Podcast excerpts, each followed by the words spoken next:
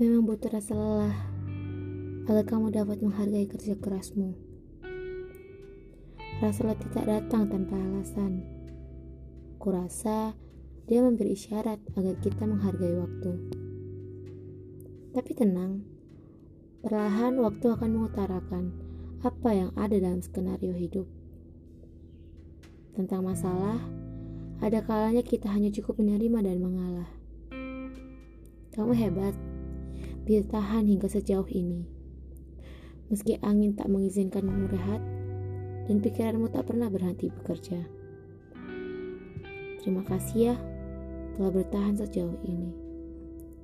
Terima kasih telah membangun kepercayaan bahwa kamu tak apa.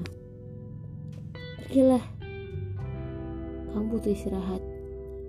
Biarkan dirimu rehat dan tenang.